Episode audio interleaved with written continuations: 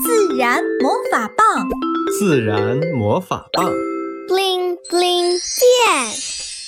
小精灵的生日派对，不知不觉，小精灵陪伴孩子们度过了快乐又充实的一年。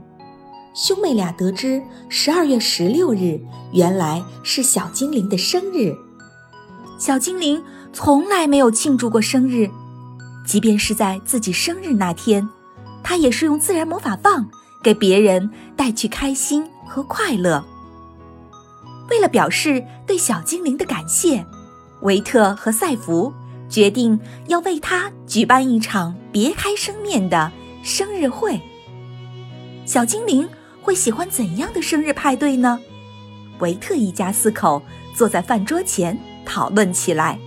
有了，我们可以去麦当劳、必胜客给小精灵过生日。我参加过这样的生日会。维特先发言。爸爸摇摇头。麦当劳、必胜客里啊，不是吃薯条、汉堡，就是吃披萨。小精灵会喜欢吗？妈妈说：“小精灵那么喜欢大自然，如果在生日会上加入自然元素，我想他一定会很开心。”好主意！赛福眼睛一亮：“我们可以给小精灵办森林生日会。”于是，四个脑袋凑在一起窃窃私语，边说边比划，还时不时哈哈大笑。时间一天天临近，大家都特别期待小精灵的森林生日会。生日会当然要写邀请函。时值深秋，落叶遍地，小精灵轻轻舞动着自然魔法棒，许多落叶便悬挂于空中。他用木棉花掉落的花瓣调制出粉红色的墨汁。洋洋洒洒写好一封又一封邀请函，他闭上眼睛细数每一位小伙伴的名字。自然魔法棒，bling bling 变。邀请函到达朋友的手中，维特和赛弗正在学校上课，手中突然出现了一片神奇的叶子，兄妹俩惊喜极了。他们不禁想象，还有谁会收到小精灵的生日邀请呢？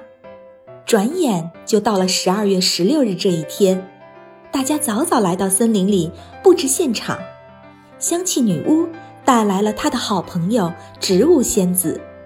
植物仙子说：“布置场地的任务就交给我吧。”只见她呼喊了一声自己家族的口令。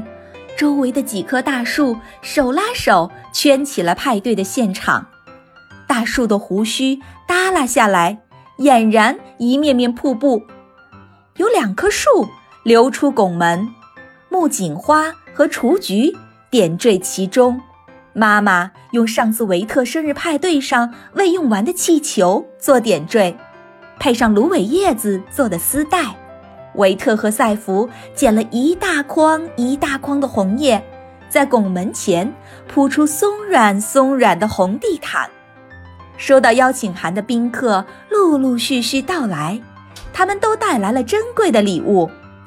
小松鼠带来一把栗子，小鸟叼来一串串柿子，小兔子采来一堆堆蓝莓。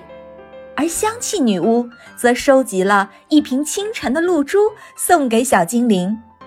大家用荷叶做杯子，用玉米皮编成盘子，分享着自然馈赠的食物。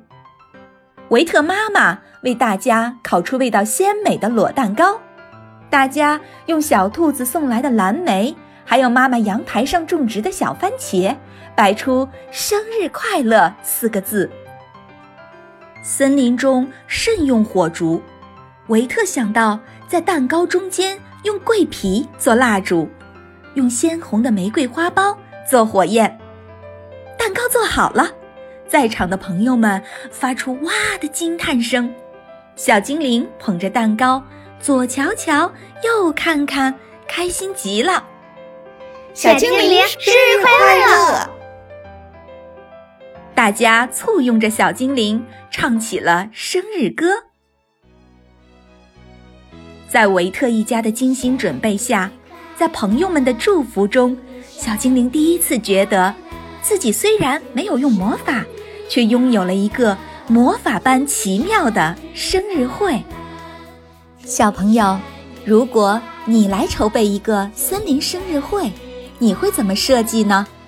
欢迎关注“自然魔法棒”的公众号，和我们一起分享吧。